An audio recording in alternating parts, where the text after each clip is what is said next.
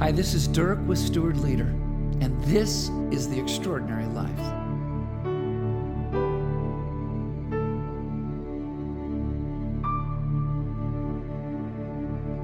This morning we sang, O come, O come, Emmanuel. Here's how it goes O come, O come, Emmanuel, and ransom captive Israel that mourns in lowly exile here until the Son of God appears. Rejoice, rejoice, Emmanuel shall come to thee, O Israel. And I know that it's not a new thought, but it hit me, that is, in a new way, that it's a song for us. As Israel waited for the Messiah to come, so we wait for Emmanuel to return. Jesus teaches the disciples and us to pray, Your kingdom come and your will be done. And there is a very real, right here, right now, to this prayer Lord, make it right and do it right now.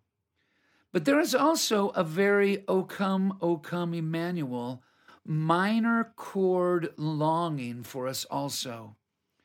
The sense that we join Christians for over 2,000 years in speaking, singing, praying, and even crying out loud, Lord Jesus, come quickly, return, heal all of this, restore all of this, slake our thirst, and end our longing, and then let us rejoice and see you face to face.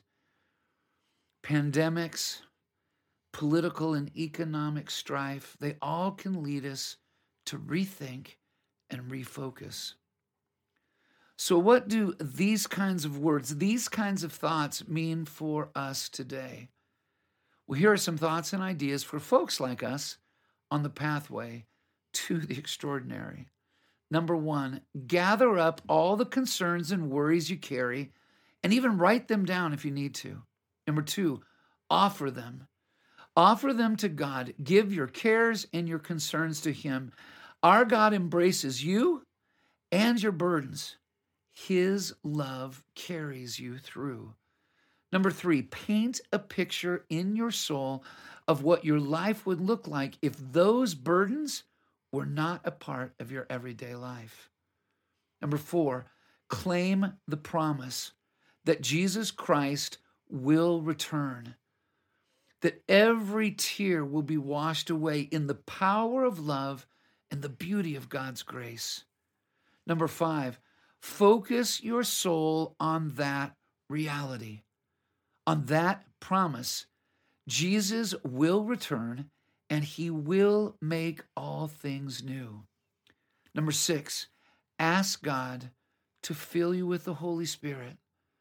And then ask God to fill you with the courage to believe and to hold on and to trust right here and right now. And last, number eight, rest in the confidence and the peace that God is our promise maker and He is our promise keeper. The extraordinary life is a life of radical trust in the God who is with us and who will return to heal and restore all things. Our God, who is our victory, will rescue us and recreate all things. In the hero's journey, this is the turning point in God's great adventure for us. It is so challenging, so heart wrenching, yet we live in radical trust that He is the one who keeps His promises. So, as you live in radical trust in our God today, a great place to start can be the steward's prayer.